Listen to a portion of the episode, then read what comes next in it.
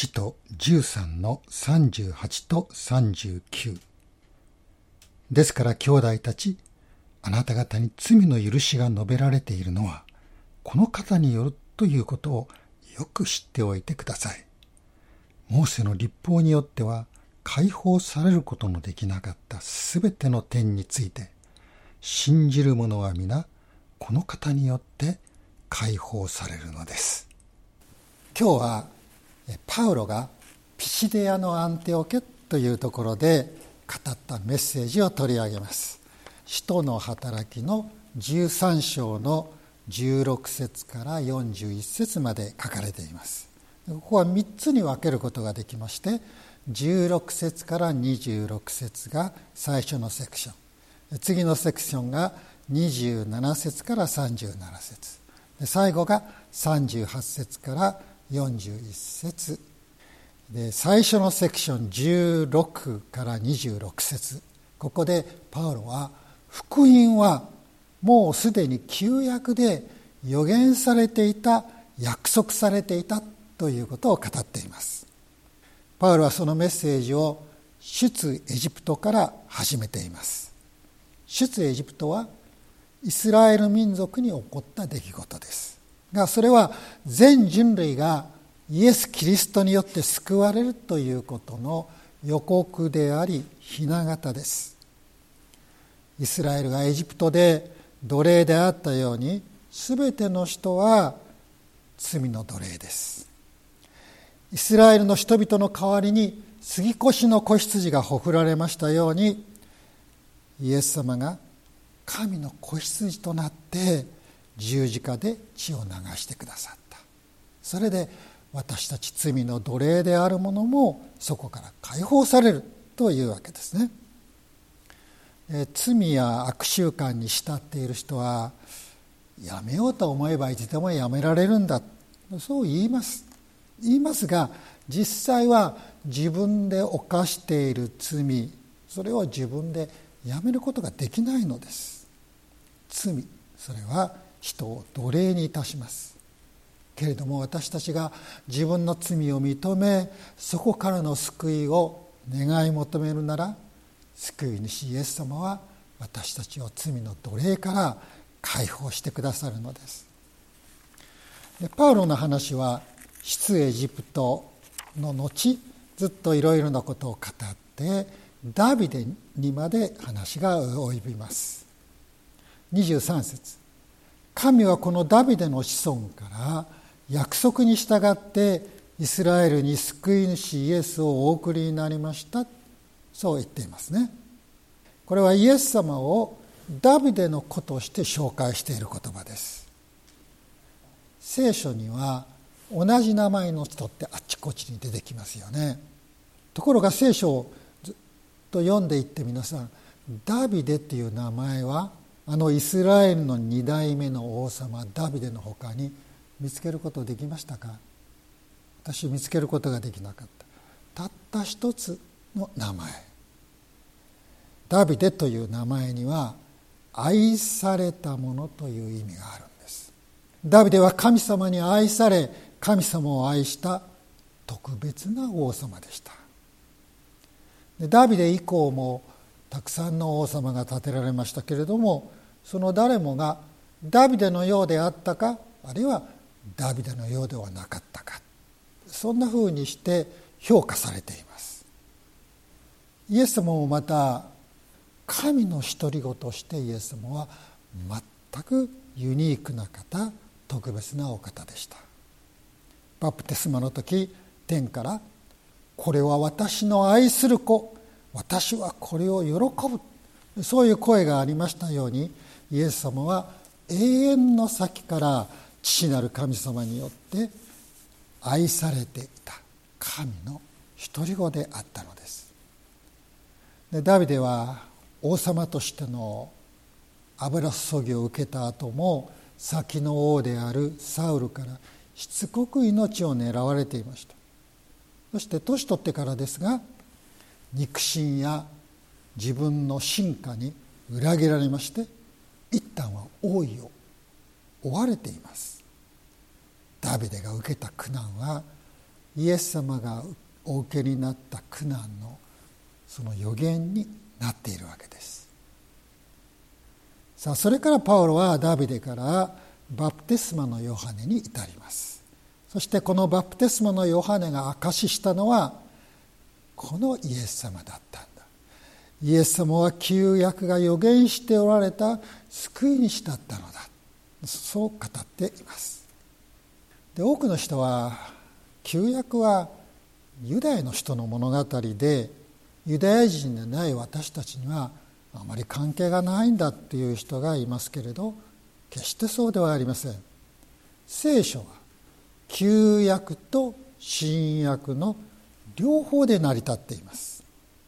旧約がなかったら私たちはこの新約をイエス様の御業を正しく理解することができないのです。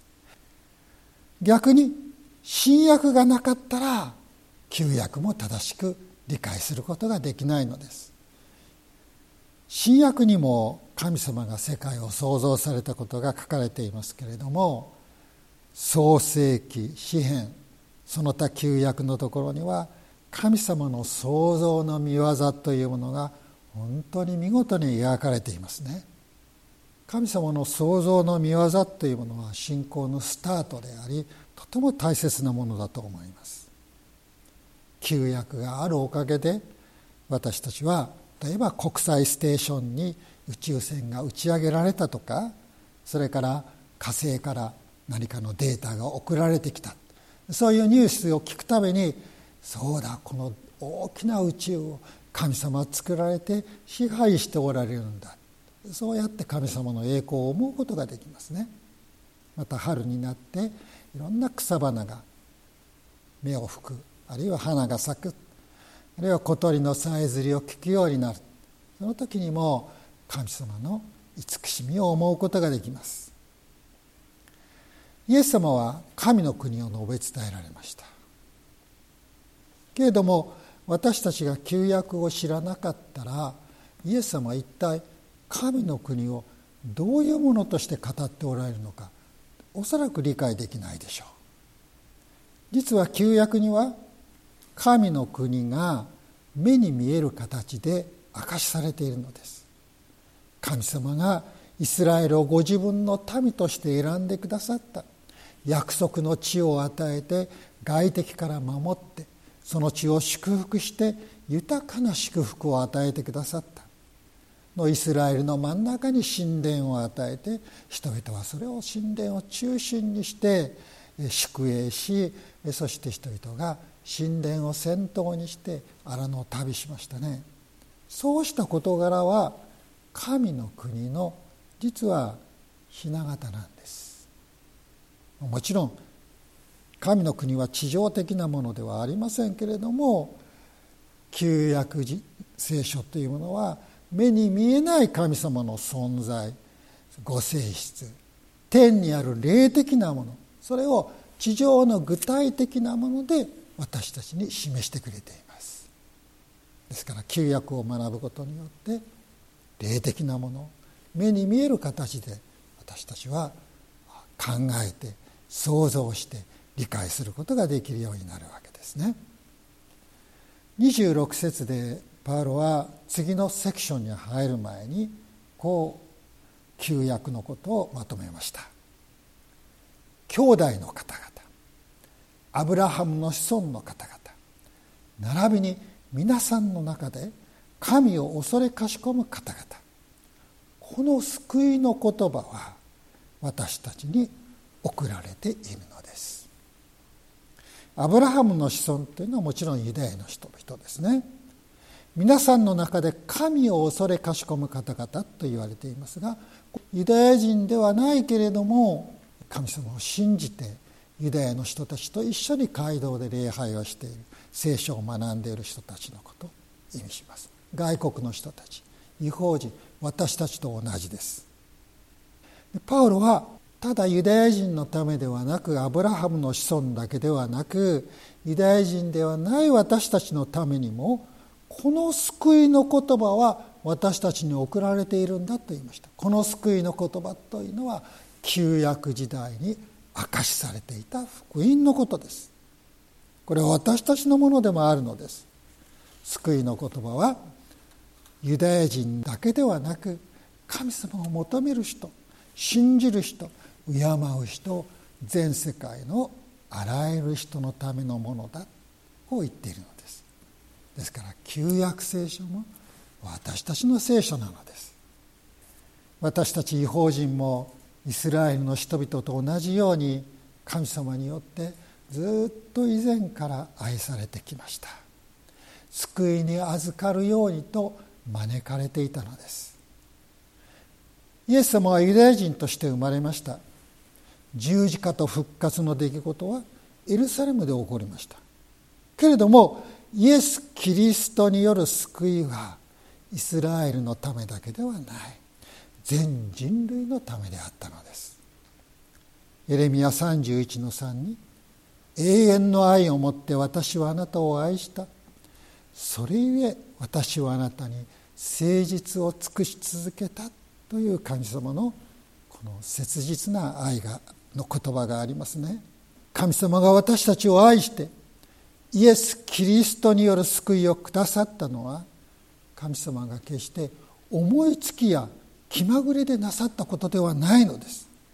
永遠の愛で私たちを愛してくださったその愛が時至ってイエス・キリストによる救いをこの地上にもたらしてくださった。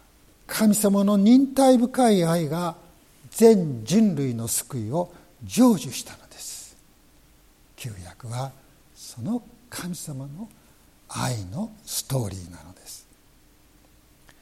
さあ2番目のセクションですが27節から37節。ここにはイエス様の十字架と復活が語られています。29節の言葉ですがこうしてイエスについて書いてあることを全部成し終えて後イエスを十字架から取り下ろして墓の中に収めましたと書いてありますね。イエスについて書いてあることを全部成し終えた。これ誰がしたんですか？イエス様の反対者たちでしょ。彼らはイエス様を亡き者にするために策略を巡らしました。そしてそれを一つ一つ実行に移しました。彼らは自分たちのしたことがうまくいったのを喜んだのです。彼らは自分たちの企みが成就したのを喜んだかもしれませんが実は彼らの企みが成就するたびに救いの計画も成就していたのです。イエス様が十字架で息を引き取られた時悪が善に勝ったかのように見えました。しかし実際は神様の義が罪に勝ったのです。神様の愛が悪に勝ったのです。イエス様はご自身の死によって人類を罪と死からあがない出してくださったのです。彼らはイエス様を墓に封じ込めました。しかし誰もイエス様を死者の中に閉じ込めていくことはできません。イエス様は復活なさって私たちに永遠の命を与える救い主であることを全ての人に宣言なさったのです。皆さんこれが福音です。福音の中心はイエス様の十字架と復活です。十字架と復活が人を救います。そしてこの十字架と復活を私のためであったと信じ受け入れる人が救われるのです。ローマの10の9と10なぜならもしあなたの口でイエスを主と告白しあなたの心で神はイエスを死者の中からよみがえらせてくださったと信じるならあなたは救われるからです。人は心に信じて義と認められ口で告白して救われるのです。聖書ははっきりとそう書いています。パウロのメッセージの第3番目のセクション。これは38節から41節です。ここでパウロはイエス・キリストによって私たちに罪の許しが与えられると語っています。この罪の許しはしかもイエス・キリストを信じる信仰によって受けるのであって立法によるのではない。そのことを強調しています。パウロがここで福音と立法を比較していますのはユダヤ人の街道で語っているということがヒントになるでしょう。ユダヤの人々は立法を本当に尊重していました。立法と預言書が朗読されそれが解説されるこれがあの街道での最も中心的な儀式でありました。彼らはその立法を聞いて守ったら救われるんだそう考えておりました。立法という言葉なんですけどもこれは神様が人間に正しく生きるためにお与えくださったものです。一般の法律は社会を営む上で必要なこの人と人との関わりを定めています。しかし神様がくださった法律という漢字を逆にして区別するために立法と訳したわけですがこの立法には単に人と人との関係だけではない。神と人との関係が定められているで立法の中の立法といいますと10回です。この10回はしばしば何々してはならないというルールだというふうに皆さん考えられます。確かに10回の後半にはしてはならないしてはならないしてはならないという言葉が続いてそれが印象に残るのでしょう。10回は出エジプト記の20の2なんですがこの10回の最初の言葉が大事なの私はあなたをエジプトの国奴隷の家から連れ出したあなたの神主である。神様はご自分を私と呼んそしてイスラエルをあなたと呼びました。神様とイスラエルもっと大きく言えば神様と人間とが私とあなたという関係に入れられたのです。つまり人格の関係で神様と私たち人間とが結びつけられたのです。この10回をはじめとしてさまざまな立法というものは神様と人間とが人格の関係で結び合わされる。もっと言えば愛の関係で結ばれるために神様が定めてくださったものです。神様はイスラエルに私はあなたのエジプトの地奴隷の家から導き出したあなたの神主であると言われました。これはキリストを信じる私たちにもそのまま当てはまります。神様はイスラエルだけでなくキリストを信じる私たちをも罪の奴隷から解放してくださったからです。神様はキリストを信じる者の神となりキリストを信じる者はその神の民となっています。私はあなたの神。あなたは私の民。神様は私たちにそうおっしゃるのです。しかしユダヤの人々は立法からいろんな規則を作り出したんですがそして全体を立法のシステムにしました。このシステムの中に入り込んでその中でそれを守っていれば永遠の命が得られるんだ。神の国に入ることができるんだ。そう教えていたわけですね。でも私たちは本当に立法を落ちとなく守ることができますか？立法が神様との交わりに基づいている以上表面的規則的に守ってそれで良しとされないことは誰もがわかると思います。心から神様を恐れ神様の前にへり下って罪のを悔い改める。神様の恵みを忘れないでそれに感謝する。これは表面のことじゃないです。内面に関わることです。立法はそれを要求しています。神様の立法は清いものです。正しいものです。純粋なものです。深いものです。私たちは立法を聞いてああ素晴らしいなその素晴らしさを褒めまた喜ぶんですけれども自分がそれを実行できているかと言いますと必ずしもそうではないということに気がつくのです。ただ立法をうやうやしく街道で聞くだけでは立法を守れなかった罪は解決されない。それは街道に集っていたそしてパウロの話を聞いていた。ユダヤの人たちも外国の人たちも同じだと思います。立法は私たちの罪を指し示すこと指摘することがあったとしても罪を許すことはできないんだということを彼らは感じていました。真剣に内面の救いを求める人たちは自分の罪を責める立法ではなくあなたの罪は許されたという福音を求めていたのです。福音の言葉。それは罪の許しの言葉です。パウロは38節39節でこう言いましたね。このイエスを通して罪の許しが述べ伝えられているのです。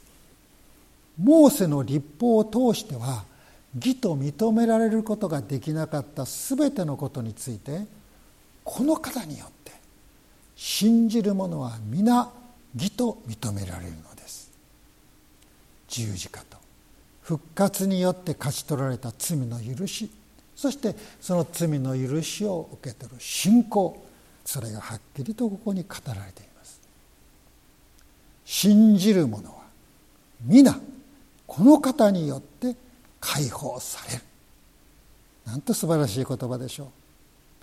で実はこの「解放される」と訳されている言葉なんですが皆さんの持っている聖書では「義とされる」と訳し替えられているかもしれません。義とされると訳した方が本当は正しいんです。正しいというか他のところでこの言葉は皆義とされ義とされると訳されているからなんです。もここでは解放されると訳しているのはいいなと思いますね。つまり私の罪が許される。神様の目に正しいものと認められそして神様に受け入れられる。あなたの罪を許されたっていう宣言は私たちにとって最大の解放ではないでしょうか。罪を犯して牢獄に入れられます。でも恩赦を受けました。あなたは許されました。まだ監獄にいる必要があるでしょうか？いいえもう監獄にいる必要はありません。鉄格子を出て高い塀の外を出て自由になるのです。罪の許しは私たちに自由をもたらします。私たちを束縛してきた罪から私たちは解放される。